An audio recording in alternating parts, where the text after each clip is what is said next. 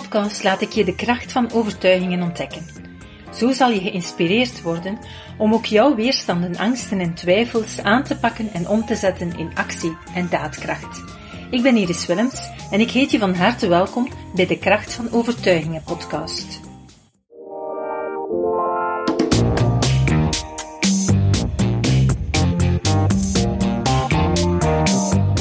Deze podcast ga ik het vandaag hebben over het innerlijke conflict dat we soms hebben tussen de ambitie om goede vader of moeder te zijn en onze ambitie om ja, onze carrière uit te bouwen. Hè.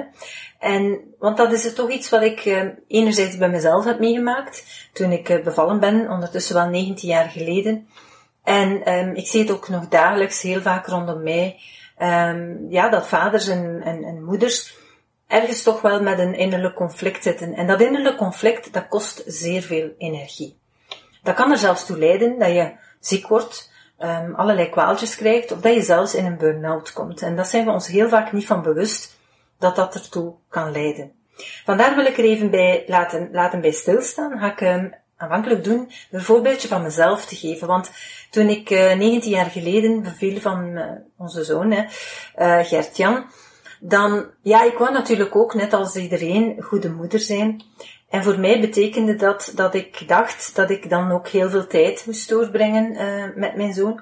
Tegelijkertijd had ik de ambitie om mijn bedrijf ook te laten groeien. Dus dat was echt wel, ja, die tweestrijd daartussen. Ik was me daar niet 100% van bewust. Ik voelde natuurlijk wel van ik wil die beide goed doen, zoals de meesten dat denk ik wel uh, beseffen. Maar de, de ware toedracht en de diepgang van het effect daarvan was ik mij eigenlijk niet bewust. Nu, wat gebeurde er? Ik was bevallen en um, de maanden na mijn bevalling, ja, ik had allerlei kwaaltjes. Ik had uh, ja, allerlei plotsopduikende allergieën. Ik had koortsblazen. Um, ik was natuurlijk ook moe. Ik had zelfs uh, driemaal de griep terwijl ik ingeënt was tegen die griep. Maak darmklachten, van alles, tot zelfs een hersenvliesontsteking toe. En toen, dat was ondertussen al negen maanden aan de gang, echt van het een en het ander sukkelen.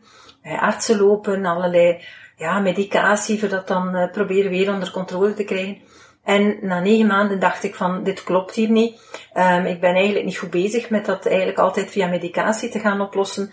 Ik moet even bij mezelf gaan en de technieken die ik eigenlijk al jaren gebruik, um, voor dit ook gaan toepassen. En mezelf Um, in vorige podcast heb ik al verteld dat een van de methodes die ik aanleer is het leren uw hersenactiviteit doen dalen naar een lagere frequentie, het uh, laag alpha niveau, um, om dichter bij jezelf te komen, meer in contact te komen met je onbewuste en meer inzicht te krijgen in jezelf. En dan nog een lager niveau, het theta niveau, om je energiebalans te herstellen en om je stressbalans te herstellen.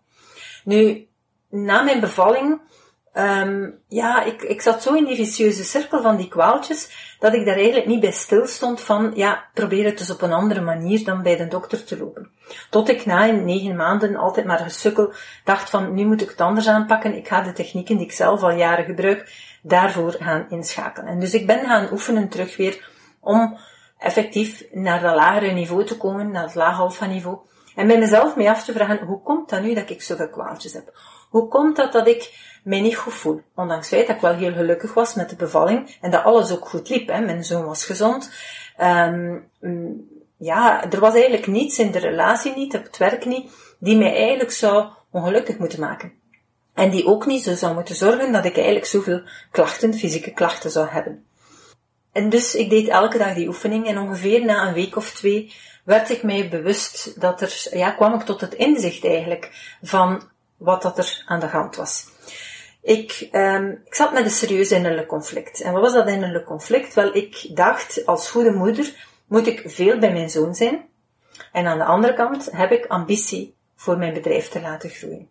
En ik had voor mezelf beslist om veel bij mijn zoon te zijn. Ik ga één dag in de week niet werken, de woensdag. Dan houd ik mijn zoon bij, bij mij. Um, en mijn man die kan verder werken. En de andere dagen, dan werk ik, maar ik probeer dan s'avonds ook wel tijdig te stoppen om dan er te zijn voor de, ja, voor, ja, het eten en de was en de plas en, en die dingen eigenlijk, hè, te zorgen dat ik veel bij mijn kind was.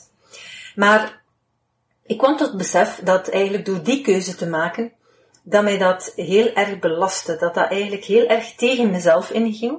Dat ik me iets oplegde om te gaan doen. Hè. Een van de dingen die ik ook me voornam was van elke dag verse papjes maken. Um, uh, ja, alle, alle huishoudelijke dingen die bij een, een baby horen. Maar dat was niet echt mijn, ja, dat lag mij eigenlijk niet. En ik wou wel de goede moeder zijn door dat te gaan doen. En uh, dus verse papjes, vers eten maken enzovoort, elke dag opnieuw, terwijl ik helemaal niet houd van in de keuken staan. En door dat te gaan doen, putte ik mezelf eigenlijk uit, want ik dwong mezelf om iets te doen dat ik helemaal niet graag deed. En terwijl ik bij mijn zoon was die woensdag, zat ik met mijn hoofd de helft of meer dan de helft bij het feit wat ik zou willen doen voor mijn job. En als ik dan toch achter mijn bureau kroop om bepaalde dingen uit te werken of af te werken, dan zat ik met een schuldgevoel, met het feit van, zie je, zelfs een woensdag kan het nog niet helemaal voor hem op, uh, op, of vrijmaken eigenlijk. Dus dat innerlijke conflict dat was onbewust, maar dat was wel uh, een van mijn bronnen van innerlijke stress. En door die oefening te gaan doen, ben ik mij bewust geworden van ja, eigenlijk is dat hetgene wat dat maakt dat je daar eigenlijk een stukje ziek van wordt, dat je daar allerlei klachten van hebt. Dus door, komt dat natuurlijk door dat innerlijke conflict. Enerzijds willen er veel tijd mee doorbrengen en anderzijds die ambitie voor je werk, die je ook wegduwt, doe je geen een van de twee ten volle. En ben je constant met jezelf aan het overwegen van, ja, zou ik dan nu dit doen of zou ik dan nu dat doen? En van geen een van de twee kunt je ten volle genieten. Dat is eigenlijk wat er gebeurt. En doordat je er niet ten volle van kan genieten, kom je eigenlijk in stress. En door stress gaat onder andere je immuniteit verzwakken. Er gebeurt van alles door stress. Je gaat inderdaad ook uh, prikkelbaarder worden en minder kunnen verdragen en meer gaan vergeten en noem maar op. Um, maar een van de belangrijke dingen is ook dat uw immuniteit verzwakt. En daardoor die plots opduikende allergieën, allerlei kwaaltjes en noem maar op. Dus toen ik dat eigenlijk uh, besefte, dacht ik van, oh oké, ik moet dat hier gaan aanpakken. ik ben dan meteen begonnen om dagelijks de methodes die ik al jaren aanleer aan anderen en zelf ook toepaste, tot voor mijn bevalling, om die terug te gaan doen. En dagelijks een powernap te doen om mijzelf naar het theta-niveau, dus net voor de diepe slaap, naar dat niveau te brengen. Elke dag twee keer een kwartier deed ik dat. En uh, met mezelf op laag alpha niveau te gaan communiceren met technieken uh, om mijn brein te herconditioneren, te herprogrammeren, zodanig dat mijn overtuigingen die ik had rond wat is goede moeder zijn, uh, om die te gaan herprogrammeren. En dat was immens en snel ook, hoe dat verschil eigenlijk, hoe dat het effect optrad. Want na twee weken eigenlijk al kwam er, uh, ja, begon er al verandering op te treden. En na een maand waren eigenlijk al mijn klachten weg. Um, ik kreeg weer energie enzovoort. Hè. Um, want toen ik in dat innerlijke conflict nog zat, hè, hoe, hoe, kan je dat nu merken? Hè? Sommige mensen zullen denken van, ja, ja, ik herken dat misschien wel, maar ja, hoe herkent je dan nu dat je daar echt in zit? Wel, bijvoorbeeld toen ik s'nachts opstond om de papfles te geven, dan was er een stemmetje in mijn hoofd die zei van, je zou beter in je bed kruipen, want je bent zo moe. Maar als ik in mijn bed bleef en ik vroeg aan mijn man, Geert, om op te staan en om de papfles te geven, dan was er een ander stemmetje die zei, zie je, zelfs dat kunt je nog niet. Je bent geen goede moeder. En dus als ik ook met werk, als ik ging werken, dacht ik van, zie je, ik kan zelfs die tijd niet maken. En als ik met mijn zoon bezig was, dacht ik, ja, maar ik zou eigenlijk dat en dat en dat nog willen afwerken, want anders gaat mijn zaak niet vooruit gaan. Dat zijn die innerlijke conflicten. En die kosten u massa's veel energie. Dus het is heel belangrijk dat je daar even bij stilstaat en gaat alert voor worden van, wat zijn eigenlijk al die gedachten in je hoofd die je van hier naar daar gaan trekken en die je eigenlijk, ja, van het een uiterste naar het ander willen gaan trekken, maar eigenlijk is er nergens een heel goede oplossing. Je doet alles maar half op dat moment. Dus toen ik dat inzag, dat dat aan de basis lag, ben ik dus gaan oefenen met die powernaps elke dag. En um, heb ik natuurlijk ook een aantal beslissingen genomen om zaken te veranderen. Ik heb meteen beslist van oké, ik ga wel vijf dagen werken. Ik doe mijn zoon vijf dagen naar de onthaalmoeder. Maar ik ga ervoor zorgen dat op het moment dat ik um, stop met werken, en ik had me dan zelf voorgenomen van oké, ik stop rond een uur of zes met werken, en dan ga ik mijn kind afhalen van de onthaalmoeder, en dan ga ik zorgen dat ik er um, echt toegewijd een uur of twee uur, hè, dan gelang, um, mee bezig ben. En dat ik er dan ook 100% voor ben. Ik heb voor mezelf ook beslist om al het verse uh, maken van papjes en van, van voeding, om dat, um, even uh, ja, te cancelen en voor de papjes echt met potjes um, fruitpap te gaan werken, zodanig dat ik eigenlijk dat eigenlijk allemaal niet meer had.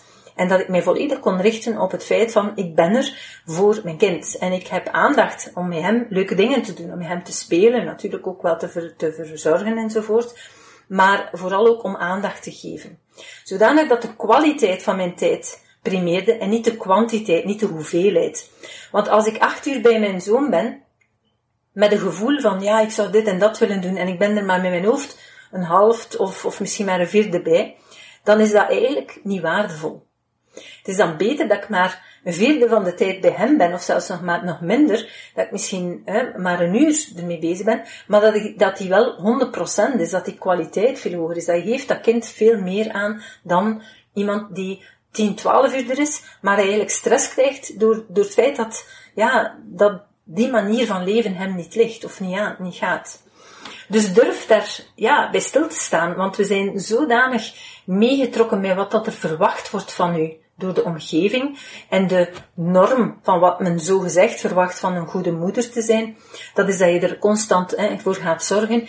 Um, dat zijn veronderstellingen, dat zijn overtuigingen die je hebt meegekregen en die je jezelf hebt uh, aangepraat. En dat geldt niet alleen voor moeders trouwens, hè, dat geldt evengoed voor vaders. Um, dus maar belangrijk is om te gaan kijken van wat heb ik als overtuigingen die daarachter zitten wat zijn eigenlijk de dingen die je doet omdat je denkt dat je ze moet doen, terwijl je ze eigenlijk helemaal niet graag doet. Dus mijn betekenis van goede moeder zijn was in feite uzelf opzij schuiven. En heel veel mensen hebben dat. Goede moeder, goede vader zijn, is uzelf aan de kant schuiven. En dan natuurlijk wilt je zorgen dat je kind het goed heeft, dus je moet gaan werken, je hebt een job, je wilt daar ook hard je best voor doen. Dus dat is ook de overtuiging dat je moet zien dat dat kind alles heeft. Maar tegelijkertijd moet ik er ook altijd zijn. En die twee zijn natuurlijk heel moeilijk verzoenbaar om er altijd te zijn en tegelijkertijd ambitie te hebben om te zorgen dat er heel goed uh, inkomen is voor je kind om alles te kunnen gaan geven.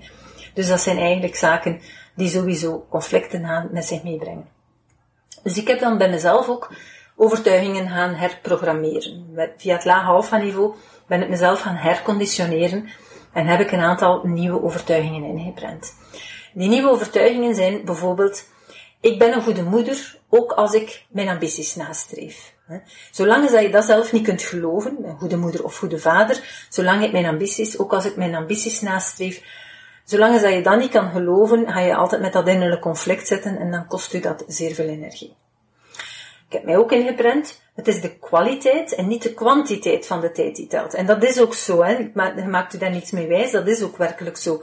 Een kind heeft veel meer aan u als je er bijvoorbeeld uh, een, een uur of een half uur mee bezig bent en leuke spelletjes mee speelt en echt 100% aandacht hebt, dan dat je vijf uur Hans de dag met van alles bezig bent thuis, wel constant aanwezig bent, maar niets van aandacht kan geven aan je kind. En dat gebeurt bij heel veel mensen. Die zijn wel heel veel uren bij hun kinderen, maar die kwaliteit van die uren, die trekt op niets. Terwijl dat ze bij die kinderen zijn, zijn ze ook bezig of aan naar tv te kijken, of aan thuis op social media bezig, of aan het poetsen, of aan het strijken, of aan weet ik wat aan het doen. Um, daar heeft uw kind ook niets aan. Je bent dan wel thuis, je bent dan wel niet op uw werk, maar dat is kwalitatief geen goede tijd voor je kinderen. Dus het is niet de hoeveelheid, maar de kwaliteit die telt. Ik zeg ook heel vaak tegen mensen die, uh, die kleine kinderen hebben en die bijvoorbeeld thuiskomen van, van school en die lastig zijn. Dat kind heeft stress. Dat kind heeft ook alle indrukken van, van de dag moeten verwerken. En dat heeft ook een stukje aandacht nodig. Aandacht, maar rustige aandacht. En wat doen we dan meestal? Heel veel mensen die dan druk zijn, gaan snel de kinderen gaan ophalen van, van school of van de crash of van waar dan ook.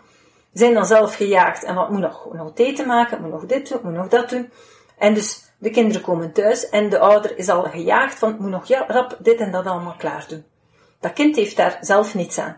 Maar dat heeft wel nood op dat moment aan een uitlaatklep. Aan een keer te kunnen vertellen wat er op school is gebeurd. Of aan gewoon een keer samen iets plezant doen, los van school.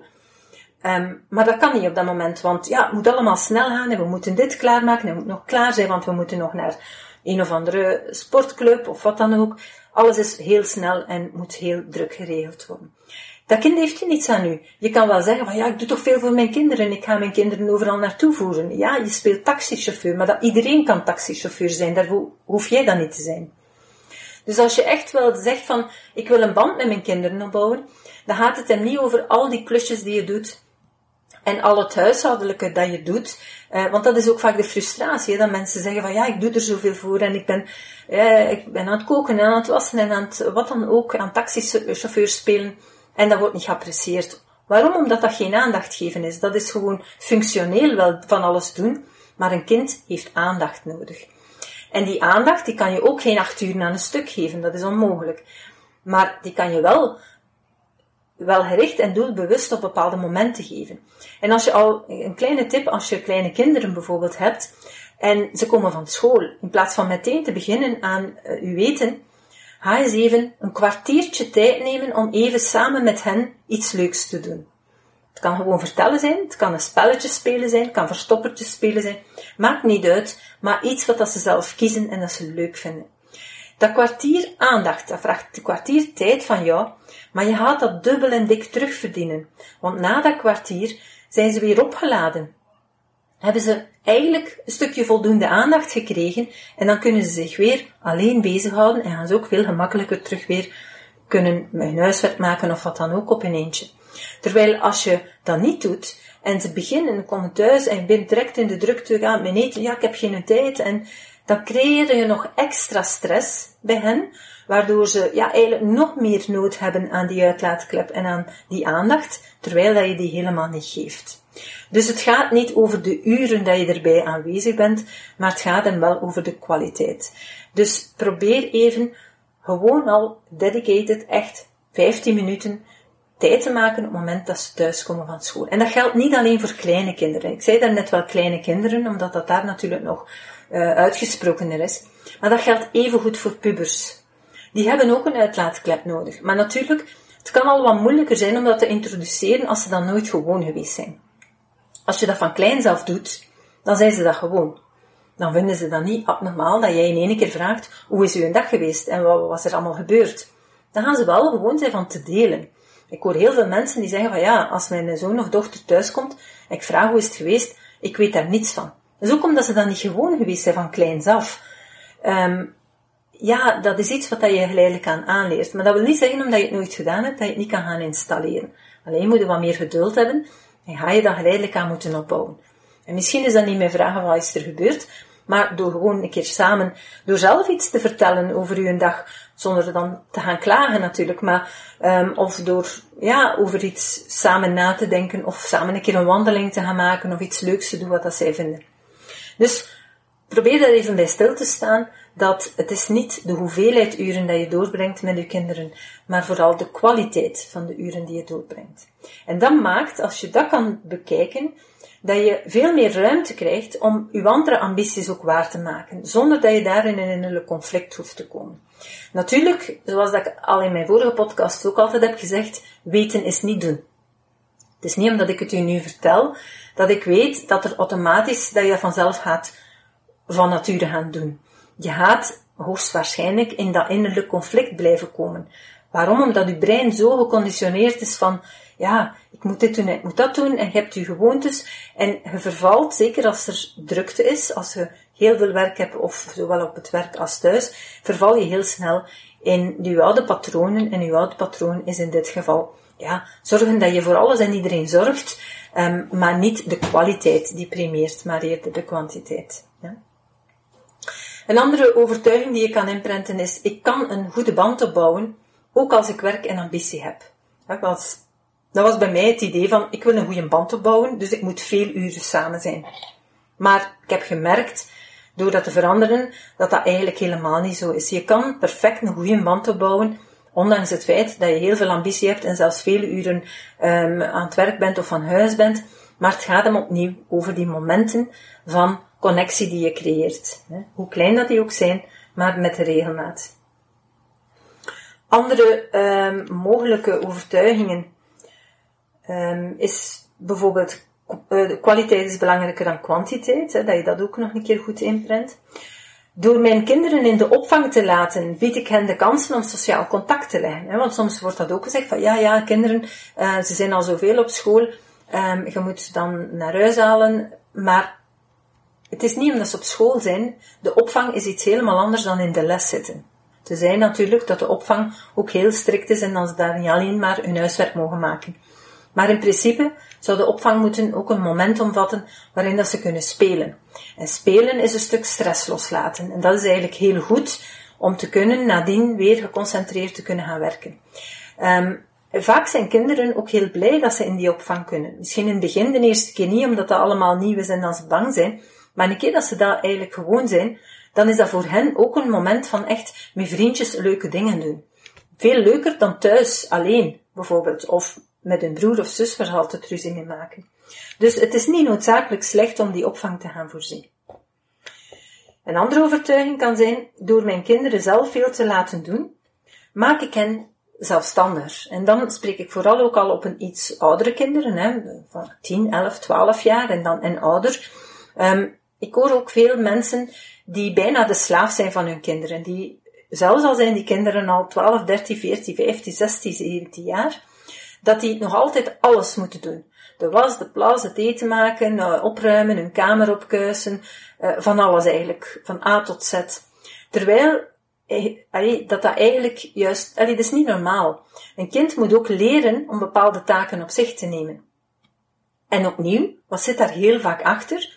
Doordat we hele dagen druk bezig zijn met ons eigen werk en, en ambities, voelen we een schuldgevoel. Een schuldgevoel van, oei oei, ik ben er niet zoveel, ben heel hard aan het werken.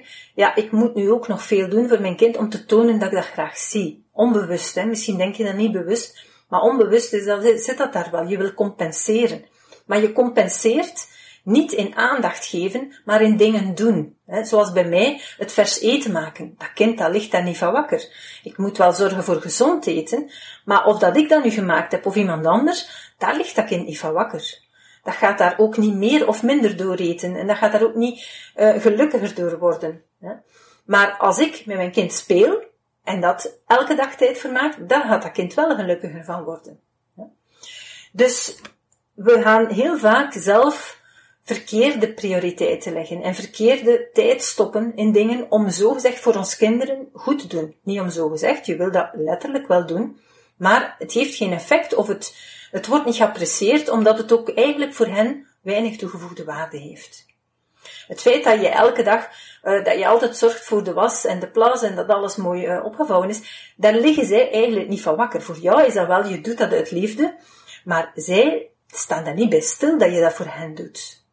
Dus je bent heel veel uren bezig met dingen te doen, omdat je je eigen uh, ja, wil gaan een goed gevoel geven en het gevoel krijgen van ik ben goede moeder, terwijl dat dat voor een kind dan niet meer gerelateerd wordt. Je zou even goed kunnen, een keer dat ze al wat ouder zijn, kunnen we hen bijvoorbeeld gaan starten en te zeggen van oké, we gaan samen strijken. Je koopt een tweede strijkplank, een tweede strijkijzer en je laat ze samen met je strijken. Dan ben je wel samen met iets bezig, je leert hen iets aan. Als je daar vroeg genoeg mee start, dan gaan ze dat verder zetten. Als je dan natuurlijk maar begint te vragen, als ze midden in hun puberteit zitten, dan heb je een probleem. Hè, want zij zijn het niet gewoon. En op dat moment moet je dan natuurlijk niet gaan vragen. Um, dus heel veel dingen zijn opvoeding. En door ze dat tijdig te gaan leren, maak je ze ook zelfstandig. Dat wil niet zeggen dat je ze alle werkjes gaat dumpen en zeggen, trek jij je plan en doe dat allemaal voor mij, want ik ga ondertussen andere dingen doen maar dat je wel samen met hen gaat zorgen om bepaalde taken te gaan delen. En dat je op dat moment kunt je er ook een moment van aandacht van maken. Dat je samen, samen poetsen, maar niet uh, met te zitten vitten van je doet het niet goed en je moet dat nog doen, maar eerder als een leuk moment. En dan te belonen door het feit van, oké, we hebben nu dat gepoetst, dus dat heeft mij zoveel tijd opgebracht. Nu hebben we tijd om samen weer iets te doen wat dat jij graag doet. Wat dat kind graag doet. Dus op die manier kan je eigenlijk heel veel dingen gaan, uh, gaan veranderen. Hè. Dus, maar je moet eerst je eigen overtuiging gaan veranderen dat dat ja, ook een goede vader of moederrol zij is um, als je je kind vraagt om mee te helpen in het huishouden bijvoorbeeld. Of als jij zegt van oké, ik heb nood om een keer te gaan sporten één keer in de week. Maar ja, ik kan dat niet, want ik moet elke dag zorgen voor verzeten thuis. Ook dat zijn jouw overtuigingen. Het kan, het, het kan geen kwaad om een keer één dag in de week te zeggen van oké, deze week, um, ik heb gisteren gekookt meteen voor morgen mee, of ik ga iets halen, of we gaan een keer frietjes eten, of gewoon weten twee keer boterhammen, of wat dan ook. Wat dat ook uw, uw voedingsschema is. Je kan dat gaan regelen, maar je kan ook zorgen dat er iets klaar staat die je kind gaat opwarmen bijvoorbeeld. Zodanig dat jij toch eens een avond kan gaan sporten. En dat je dan op een ander moment zorgt dat je dan wel even terug weer voor je kind bent. Je hoeft er niet elke dag te zijn. Dus um, dat zijn overtuigingen. Zolang die overtuigingen niet veranderen, zit je zelf vast. Um, ik heb uh, al meermaals bijvoorbeeld verhalen gehoord dat mensen dan tegen mij vertellen, ja, maar ik heb twee um, ja, pubers, of zelfs eigenlijk in principe al een beetje uit de puberteit. Ze zitten al op kot, ze komen van hun kot, ze komen thuis met hun was. En dan, ja, dan zit ik daar, maar ze, ze, laten hun was zitten in hun tas, ze komen toe, zetten hun tas op hun, hun kamer en ze zijn weg. En dan de zondagavond of de zondagmiddag komt die tas naar boven. Ah ja, je moet nog mijn was doen, want ik moet weer vertrekken naar mijn kot en ik heb mijn, mijn blouse en mijn jeans en wat dan ook nodig. Wel, eigenlijk op dat moment, jouw rol als goede moeder is niet om op dat moment, of vader, is niet om op dat moment te zeggen, ah kom, ik zal ik hier op je was doen, want dan kun jij vertrekken. Dat is natuurlijk wel heel comfortabel voor je kind, maar dat maakt van u geen betere ouder. Wat je op dat moment even goed kan doen, is te zeggen van kijk, um, eigenlijk eerst te gaan aankondigen en bijvoorbeeld de vrijdag als ze toekomen van hun kot, te zeggen van kijk, geef mij eerst uw was voordat je vertrekt. En doen ze dat niet, oké, dan blijft die was op hun kamer staan. Maar als hij dan de zondag pas komt, dan doe je ook de was niet. En dan zeg je, sorry, ik heb daar de vrijdagavond tijd voor voorzien en uw was was er niet. Pech. Je gaat moeten doen met wat je hebt.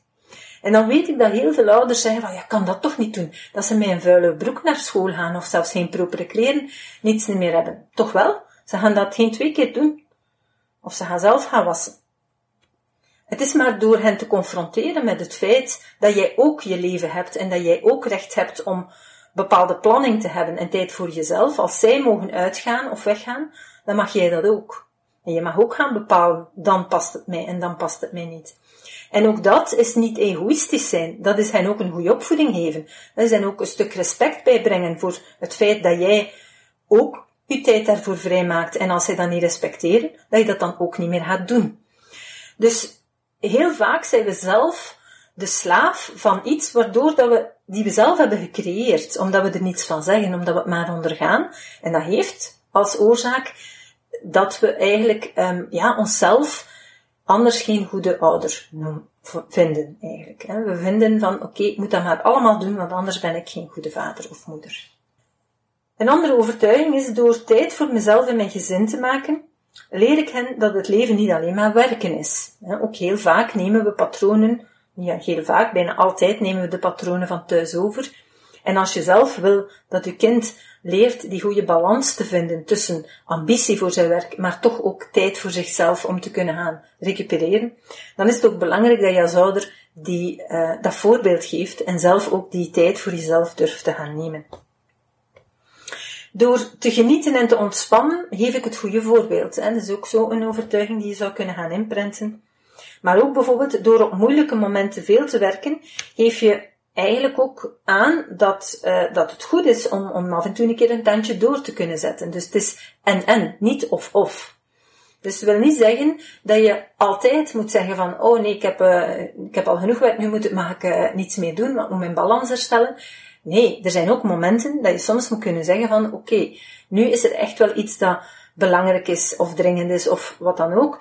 Ik ga daar nu prioriteit aan geven en nu gaat eigenlijk al mijn tijd wijken en ga ik dat eerst volledig afwerken.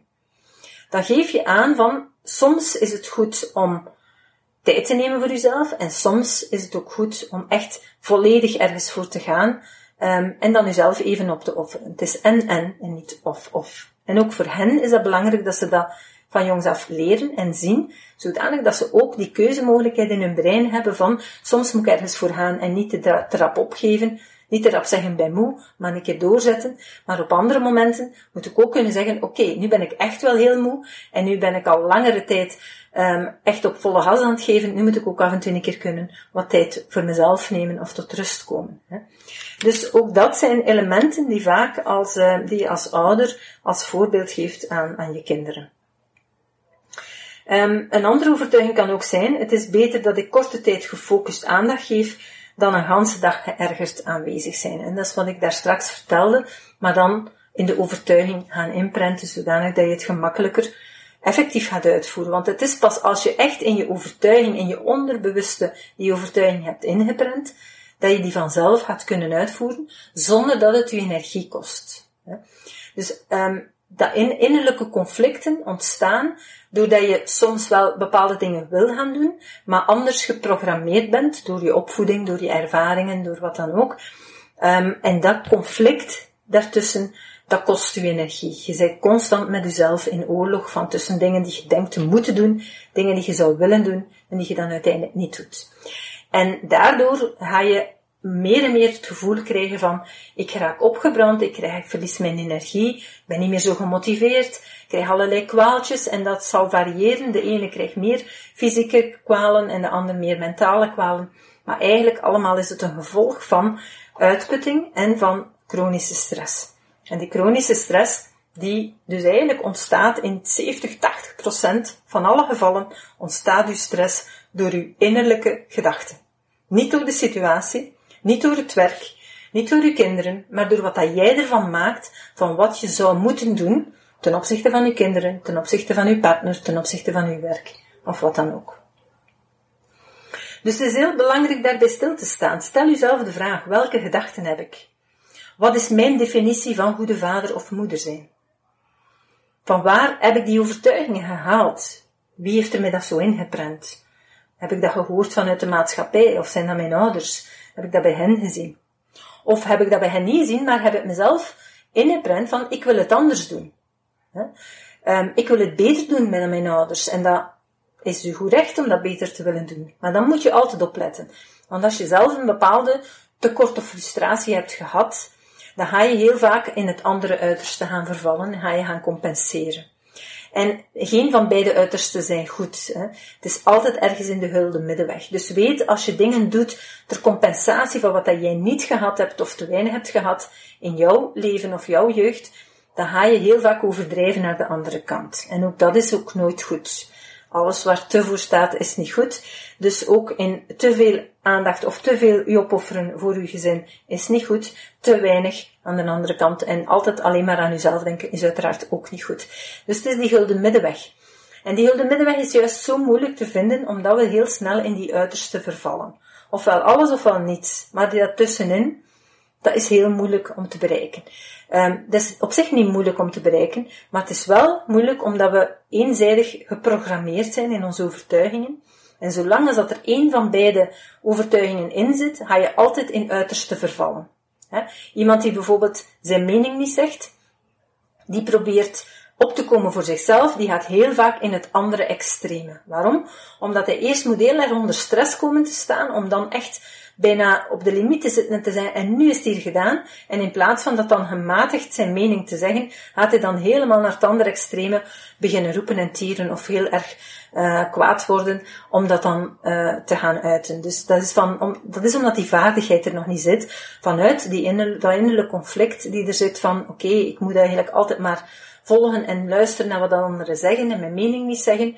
En op een bepaald moment is uw maat vol en dan ontploft het. Maar het ontploffen is nooit goed, hè, is altijd in het andere extreme. Oké? Of omgekeerd, iemand die altijd heel erg open is, die op een bepaald moment eigenlijk te open is en daar eh, onder conflict of wat dan ook doorkomt, die gaat in één keer plots helemaal dichtklappen en niks meer zeggen. Opnieuw, van het ene extreme naar het andere extreme. En door nieuwe overtuigingen te gaan inprenten, ga je meer naar dat midden toe kunnen. Want dan zitten beide overtuigingen in je brein dat ze oké zijn, na gelang de situatie. Dan heb je keuzemogelijkheid, dat haalt u uit stress, doordat die alle twee in je overtuiging zitten van, die zijn alle twee oké.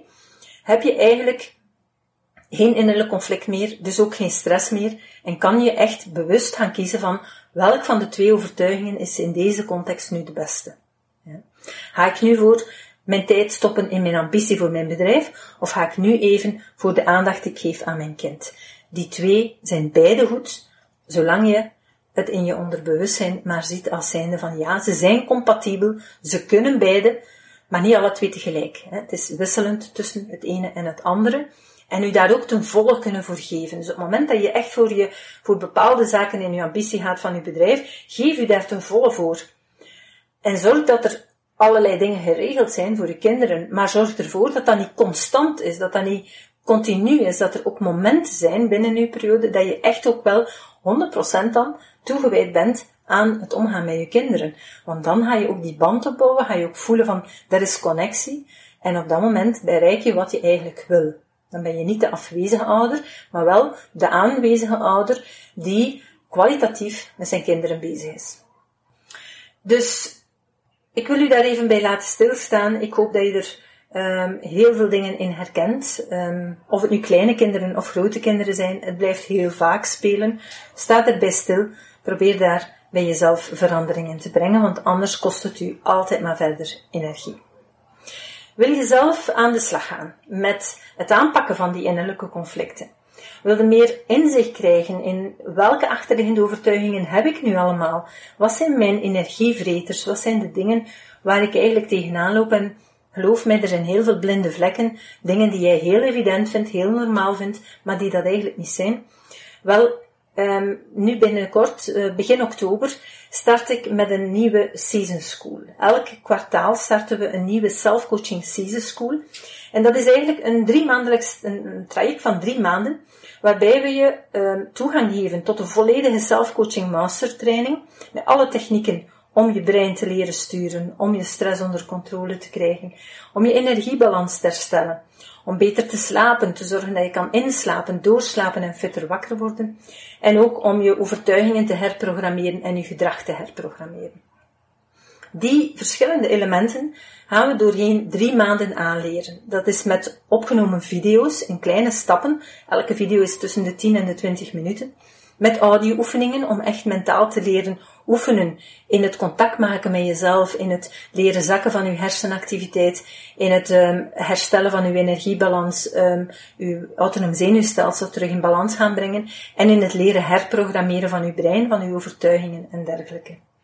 En dat zijn uh, dus enerzijds opgenomen video's en anderzijds twee wekelijkse live online sessies waarbij je bij ons als coaches terecht kan met al uw vragen, ervaringen en waarbij we je ook elke keer gaan stimuleren en zeggen welke, je, uh, welke stappen en welke oefeningen je tegen de volgende keer gaat bekijken, inoefenen en waarbij dat wij ook de best practices van hoe dat wij dat toepassen in ons leven gaan aanreiken om je te inspireren van hoe ga ik daar nu mee om in mijn concreet dagdagelijks leven.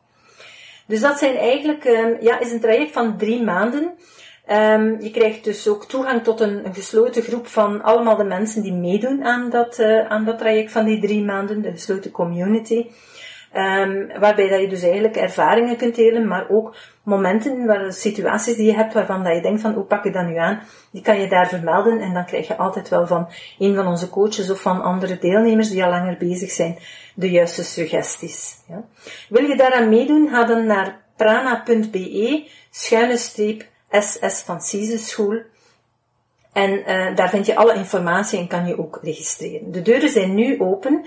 We zijn nu, um, ja, de moment dat ik het opneem, 16 uh, eh, september. Ze zijn nu pas open. Um, op uh, eh, 4 oktober gaan de live sessies van start. Maar van zodra je registreert, krijg je alle dagen in september en dus die in begin oktober erbij, zodanig dat je meteen kan starten al met de video's, met de oefeningen die daarin staan, en dat je bij de eerste aflevering al meteen je eerste vragen kan gaan stellen. De eerste live uh, aflevering bedoel ik dan, um, kan je dan meteen al je vragen en je ervaringen gaan delen, zodanig dat je al een stapje vooruit bent.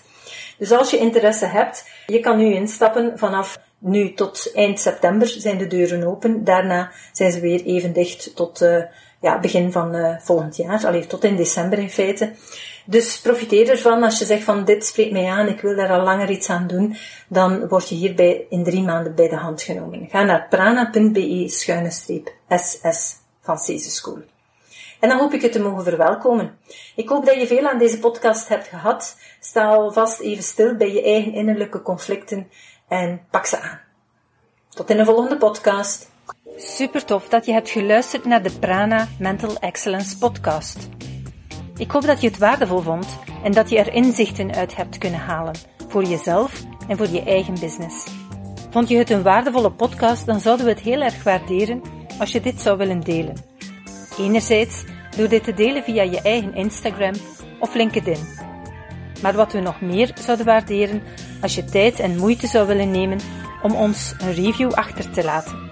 Werk je met een Apple-telefoon, dan kan je dat doen binnen je eigen podcast-app door daar een review te geven. Geef ons een x aantal sterren met daarbij een korte motivatie wat je van onze podcast vindt. En werk je met een Android-telefoon, dan zie je dat de meeste apps geen review-mogelijkheid hebben. Wat we dan heel erg zouden waarderen, is als je op Google Prana Mental Excellence zou willen intypen en vervolgens via de Google Review sectie iets zou willen vertellen over Prana, wat je van ons vindt en wat je aan onze podcast hebt gehad. Alvast heel erg bedankt. Ik hoop dat je er volgende week weer bij bent bij onze volgende aflevering van de Kracht van Overtuigingen podcast.